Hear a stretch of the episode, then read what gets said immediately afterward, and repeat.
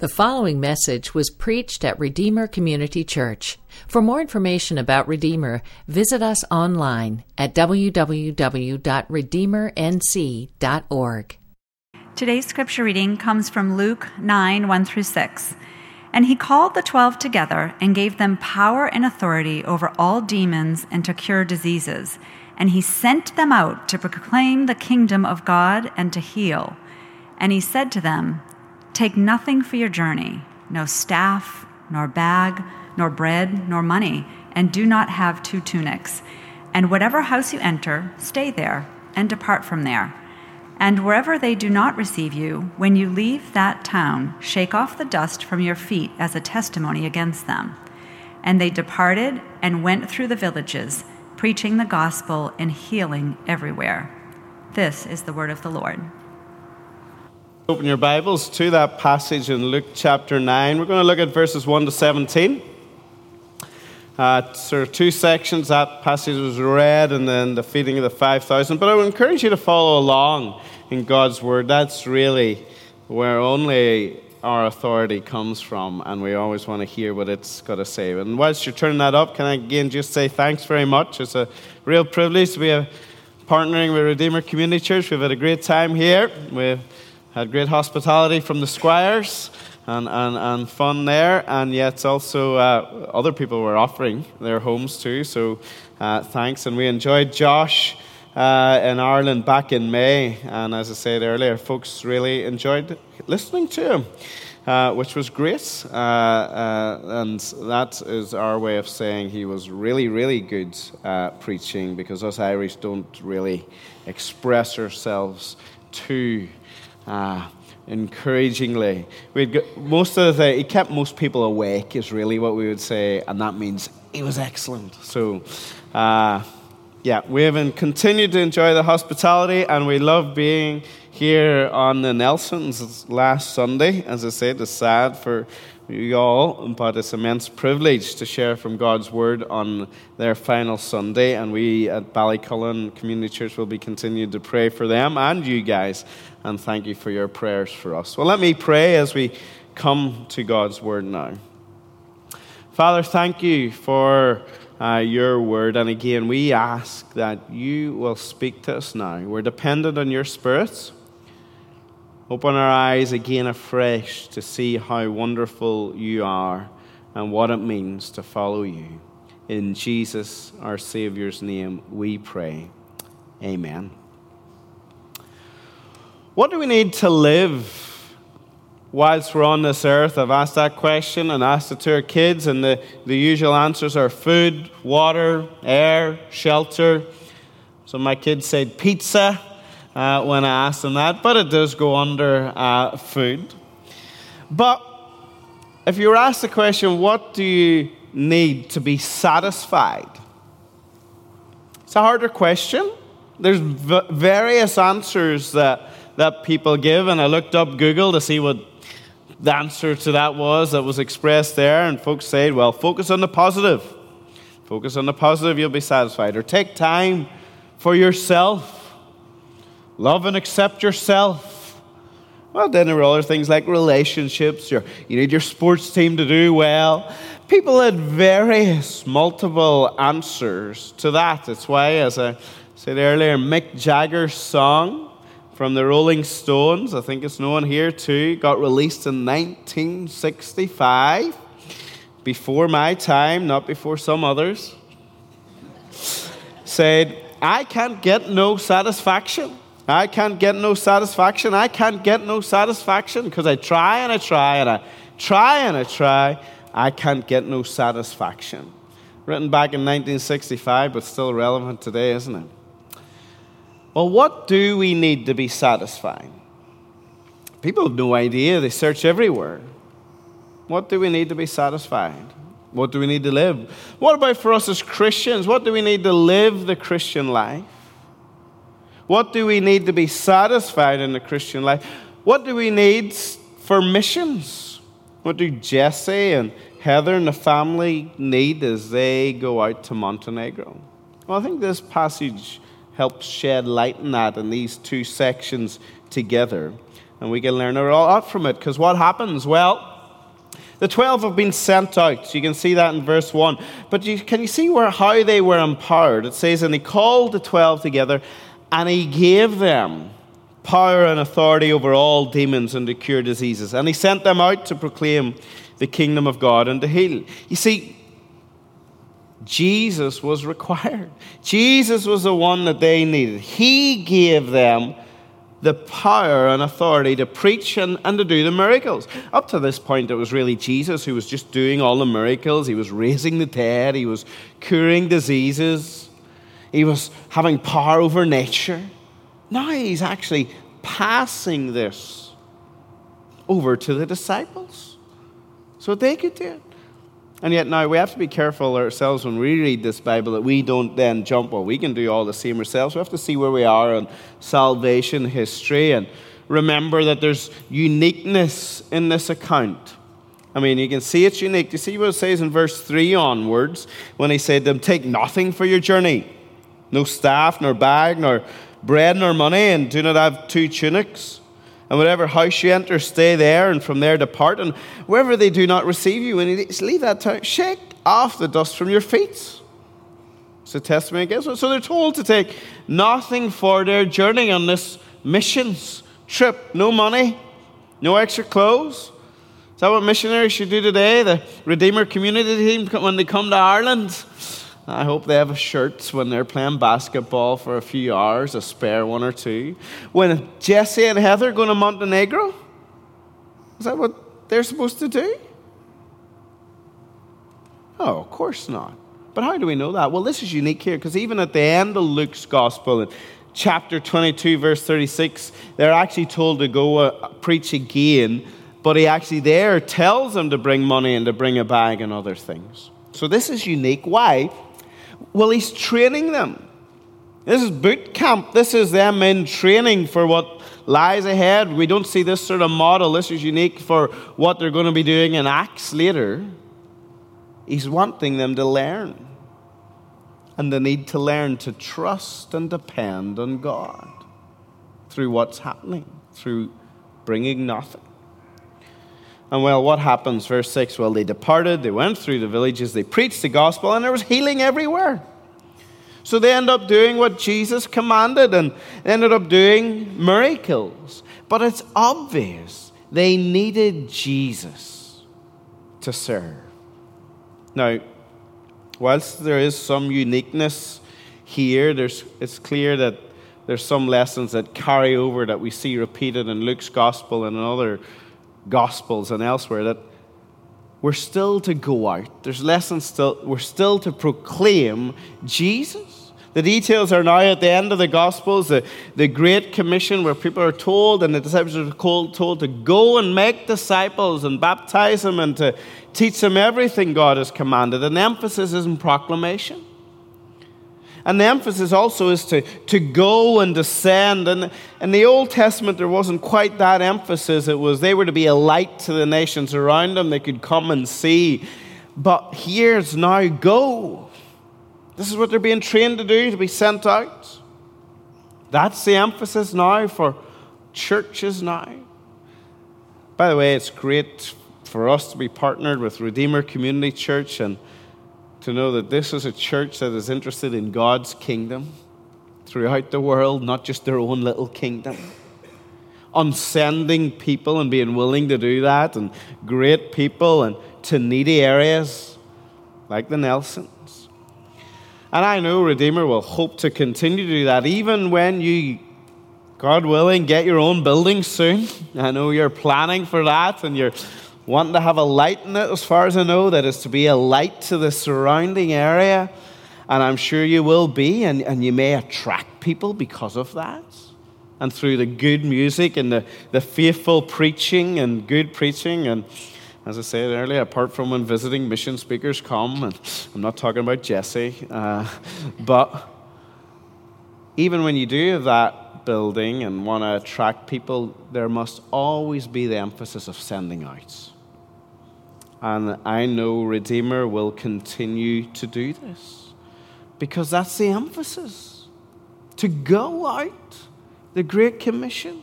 And the disciples were being trained to do that but they needed to depend on Jesus.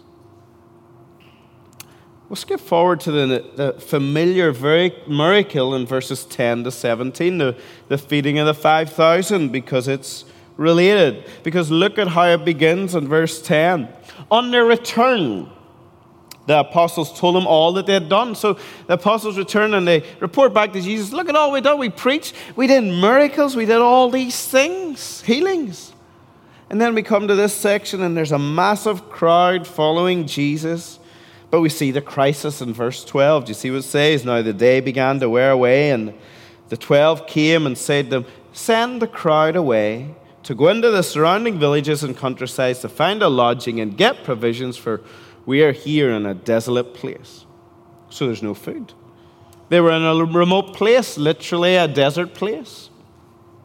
It's a big problem. Massive problem back then. 5,000 men, we see in the verse later, perhaps up to 10,000 or more people on total. It's late. There's no Chick fil A, no Taco Bell, even if you want to avoid it. Caroline loves it. But they don't have those these days. So there's a huge problem. So Jesus replies, verse 13, he says to them, You give them something to eat. And the disciples go, Yes, we can do that. Sure, I've just reported all these miracles that we've done, all these healings that we've done. We can do that. You empowered us to do it before. You sort this out again. No problem. Is that what they reply? No. They said, we, we have no more than five loaves and two fish, unless we're to go and buy food for all these people. Basically, they go, We can't. This problem can't be solved. We've only five loaves and two fish. What can we do? You kind of think, surely, after just what they've come home from doing, a whole bunch of miracles, empowered by Jesus, perhaps they would realize, you know, maybe Jesus could do something here. But they didn't. They had forgotten. Now, I might be being a little bit harsh on them, perhaps, and I know I would have been no better, and they hadn't seen something maybe as large a scale of people as this, had maybe done individual healings. This was different, and yet at the the reality is at this point they still hadn't grasped who Jesus is. By the way, that's the question being asked in verses 7 to 9 earlier, and we'll be answered after this passage when Peter declares who he is. So they hadn't truly grasped who he is. And, and so Jesus is training them like he did before when he sent them out. And he's going to even train them more through this miracle. Because look at what he happens. Verse 14. For there were about 5,000 men, and he said to his disciples, Make them sit down in groups of about 50 each. And they did so, and he made them all sit down. After taking the five loaves and the two fish, he looked up to heaven, said a blessing over them. Then he broke the loaves and gave them to the disciples to set before the crowd, and he fed them all. See, the disciples had lessons to learn here, didn't they? This familiar miracle, but that they needed Jesus. Disciples needed Jesus in verse 1 to give them the power to preach and to do the miracles, and the disciples needed Jesus here to miraculously provide the bread. The lessons we can learn and need to learn is this we need Jesus. We need Jesus to serve. We need Jesus to serve on mission.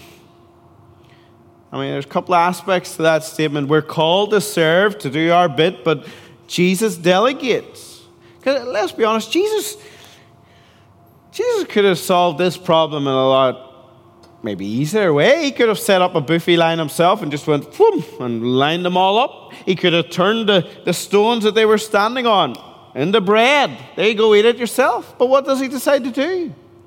He decides to use the disciples in this miracle. He's training them and he wanted the disciples to serve. He gave them jobs to do. Yes, we need Jesus to serve, but Jesus still delegates in His work. And so we're still called, we're to do our bit. We're to do our bit in serving Him. And yet at the end of the day, He doesn't need us. God doesn't need us. In Acts 17, it says, The God who made the world is the Lord of heaven and earth. And He is not served by human hands as if He needed anyone. He doesn't need me. He doesn't need you. He doesn't need the Nelsons to reach Montenegro. But He chooses to work through us. That just means we're called to do our bit. You know, uh, it's normally me, it used to be normally me who would make breakfast for our kids in the morning because I'm a pastor and I'm free all day. And Connor and Chloe, my five year old and nine year old, often have we call it porridge, oatmeal. I, I, presume it's made similar, very simply. Throw oats in, bit of milk, stir in a microwave, things like that. Well, Chloe, my five-year-old, will often would have come up to me and said, "Can I help you make it?" And I'll go, "Yes." Do I need Chloe, her help? As useless as I am, I can manage oatmeal. No, I don't need Chloe, my five-year-old. Might I actually be quicker without her? Yes, I would. And actually, when there's a panic for getting them out to school, it might be not today, but I'll let her help. Why? Makes her happy. Makes her happy to be involved. There, there's joy there. She really wants to. She even wants to push the microwave button. So when the oatmeal is served, she'll then say to Caroline, I made it. I made breakfast this morning. I made the oatmeal. And a big smile on her face. That's how serving the Lord should and can be. And disciples need to learn that. I'm sure that the disciples were delighted that they could be a part of the miracle. Brought a smile to their face. Wow, look at, look at what happened. Isn't that amazing? And we got to be involved in it. It's the same now. We, we do our bit because it's a privilege to be involved. It really is. God doesn't need you, He doesn't need me, but He chooses to work through us. And you know, when we get to see God at work and fruit and, and change happen, it, it's an absolute joy to be involved in that process. It really is. There's no greater joy when you hear of the wonderful truths of Jesus being passed on and that transforming lives. And even if you're maybe not in the front line, but if you're partnering with folks doing that, it's wonderful. Seeing answers to prayer. You know, if you're not playing your part or partnering together, you might be missing out on some of the joy that can put a smile on your face to be involved in what God is doing. So we do our bits. What does that look like for Jesse, Heather, and the family? Well, they're going to go to Montenegro to proclaim Jesus. Won't be easy. Why would they do that? Leaving family and friends behind? It's hard. I wonder why would you do such a thing? It's because they want to, because they love Jesus. They want to go and make disciples. They want others to know the, the hope that can be found in Jesus that ultimately it can lead to eternal life. It won't be easy. But life's going to be short here when you think of eternity. It's just a moment. And this is the means that God uses to reach the world. He chooses to work through people. And amazingly, even people like us. And we'll be praying that's the case as they go to Montenegro. And there's many ways we, we can all serve. Not all are sent out. We can support them by praying, by giving, uh, obvious ways, encouraging. But can I say, if you want to continue to support the Great Commission with the gospel going out to nations, Serve faithfully in your local church. Because a healthy church is essential to fuel missions. Okay, we're all called to do that to support the kingdom advancing. So if you're if you're new to Redeemer, get involved in this local church. So we need Jesus to serve. Yes, we do our bit. But clearly, the, the lessons we learn from here as well is we depend on Him. We need to depend on Jesus. It's so clear in both scenes, isn't it? They needed Jesus. When he sent them out and empowered them to do the miracles, he gave them the power. It's so clear that it was Jesus that did the miracle of providing the bread. The disciples really were nothing without Jesus, without his power. And the disciples kind of forgot that, that Jesus could do stuff. And we can forget that God can do wonderful things. And we still need Him. In Acts, we see that Jesus sent the Holy Spirit to the apostles to continue the work of Jesus, and we still need the Spirit of Christ today to do the work. And yet we we forget. We forget that we need Him. That it's Him who does the work. How do I know that? How do I know that I forget that? It's shown in my lack of prayer. Prayer shows your dependence on God, that you recognize when you're on your knees praying that it's God's work. That we need Him, and I don't personally pray enough, but that's why you need to plan to pray. You need to pray together, and it's really encouraging when you see answers to prayer. And by the way, whenever we have seen some encouragement at Ballycullen Church in Dublin, is none of it has been through our amazing strategies, which shows that it's God who has to do it, and He does it in different ways than even we've tried, but I can only say it's through answers to prayer. Because it's His work. And so we depend on Him. And by the way, that's also encouraging and keeps us going, causes us to not get disheartened. If people around us just don't seem interested in Jesus, because many don't, they don't see that everything points to Jesus and there's true hope and there's everlasting life for them. Um, some people just don't care and we can get discouraged. But we can take comfort from the fact that ultimately Christ has to do the work. He opens the eyes. So when the Nelsons are in Montenegro and we're praying for revival, for it to happen fast, for loads of people to come to Christ, if it's slower than we would all want, we take comfort. We don't give up because it's Christ who does the work, who does the saving.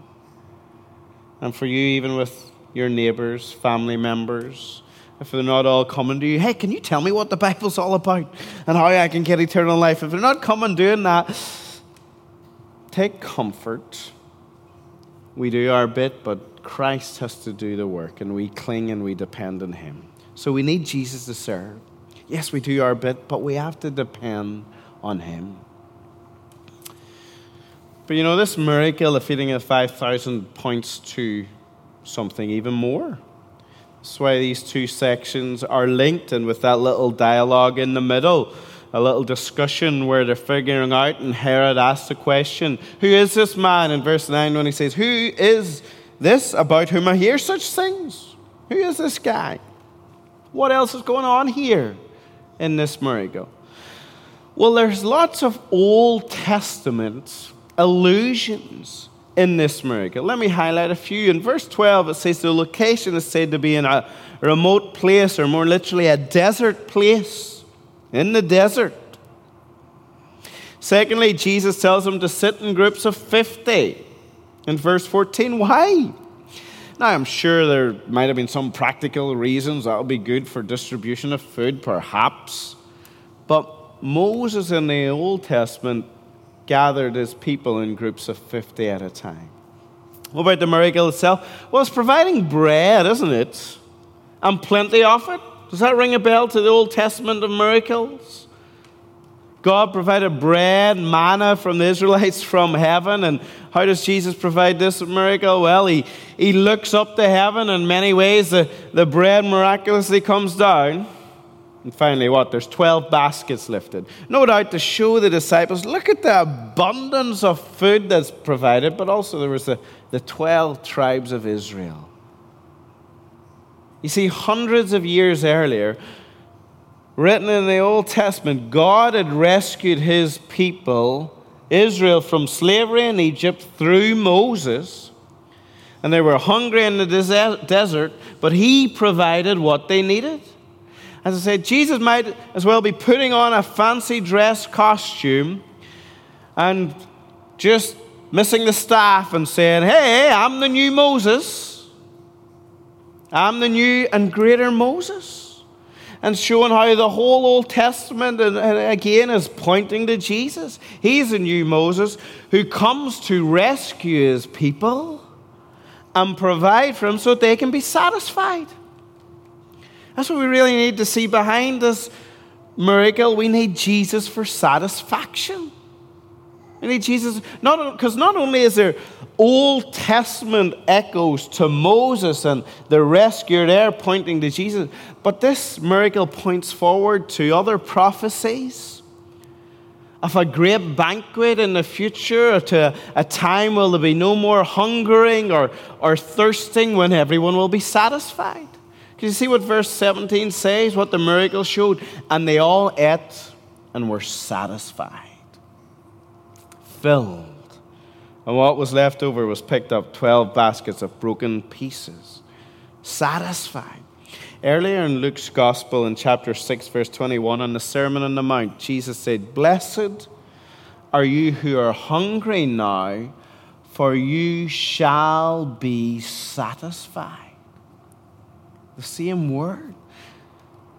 This picture, this miracle is, looking forward to people completely satisfied. And there's more food at the end of this miracle than there is at the beginning. It's a, an overwhelming abundance, a feasting that could go on forever. It's ultimately looking forward to that Jesus one who can provide and the way to heaven, the eternal banquets. That's for God's people.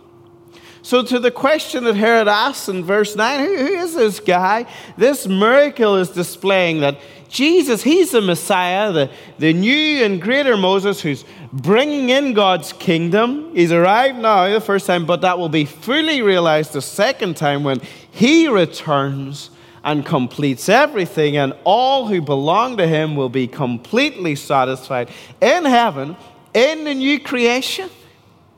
That's who this guy is, Jesus, and what he's come to do. Because it's Jesus who can only truly satisfy. He gives us really what we need and a reason for living now, but He'll provide eternal life, ultimate satisfaction in the future for eternity. Guaranteed. But we need Jesus for satisfaction. You know, people around us have lots of stuff, don't they? Lots of things to enjoy. I'm sure they're happy and content in many ways, and we have more stuff than we've ever realized. We do in Ireland as well. Uh, we're a lot richer than we realized than we were even years ago. As my dad grew up as a six and seven year old on a diet of potatoes and salt. When he first got ice cream at about age eight, he said, This is cold potatoes. It was mashed up. I want some more cold potatoes. But we're so much richer than we realize, and yet if you scratch deeper the surface of where people are at, people are spiritually hungry. They're discontent. They're striving after everything more money, success, uh, relationships. There's discontentment all around, even though people have more stuff than ever. Why? They're not truly satisfied, they're not content. They need Jesus. The neighbors around here need Jesus. The people of Ireland need Jesus. The, the people of Montenegro need Jesus for real meaning to life now. And heaven, an eternal banquet, ultimate satisfaction in the end. If they don't have Jesus, they'll have starving souls in this life. And they'll ultimately miss out on the eternal banquet in heaven forever. Hell will be where they'll end up. Without Jesus. Folks, if you're here, if you're not a Christian, if you're not trusting in Christ as your Savior and Lord and want to follow Him, do come and ask. Look at what's at stake.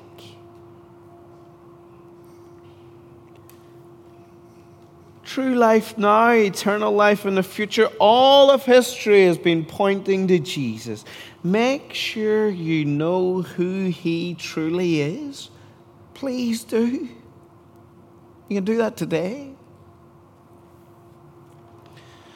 And how do we ultimately get this true satisfaction? How will we ultimately get it? The guarantee of heaven in the end was through Jesus and what he came to do, his death and his resurrection. Because take another look at verse 16. See if it rings a bell. And taking the five loaves and the two fish, he looked up to heaven and he said a blessing over them. Then he broke the loaves and he gave them to the disciples to set before the crowd. Taking, blessing, giving thanks, breaking the bread, and then he gave it to them. Then to Luke's Gospel, at the Last Supper, chapter 22, verse 19, it says, And he took the bread, and when he had given thanks, he broke it, and he gave it to them, saying, This is my body which is given for you. Do this in remembrance of me. Taking, blessing, giving thanks, breaking, and he gave it to them. It's the same phrasing and order. That's not by accident. Luke, the gospel writer, is making this connection. The only way that Jesus, the Messiah, can bring true satisfaction and usher his people in the end into that heavenly banquet is how? It's through his body being broken it's through his blood being shed. This is pointing to the cross. Jesus on the cross taking the judgment in my place, my sin through trusting in him being placed on him, and he suffering the wrath of God so I don't have to, so I can be forgiven, so I can have real meaning to life now and ultimate satisfaction in the end. I hope you know that for sure.